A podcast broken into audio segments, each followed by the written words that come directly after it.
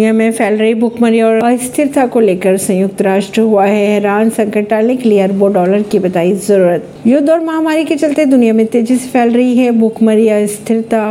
ने संयुक्त राष्ट्र को भी हैरान कर दिया है आज से सस्ते हो जाएंगे स्मार्टफोन और टीवी लागू हो रहे केंद्र का नया नियम एक अप्रैल से सरकार का एक नियम लागू होने जा रहा है इस नियम के चलते स्मार्टफोन टीवी और कई इलेक्ट्रॉनिक डिवाइसेस के दाम में आज से गिरावट देखी जा सकती है ऐसे ही खबरों को जाने के लिए जुड़े रहिए जनता रिश्ता पॉडकास्ट से परवीन ने दिल्ली से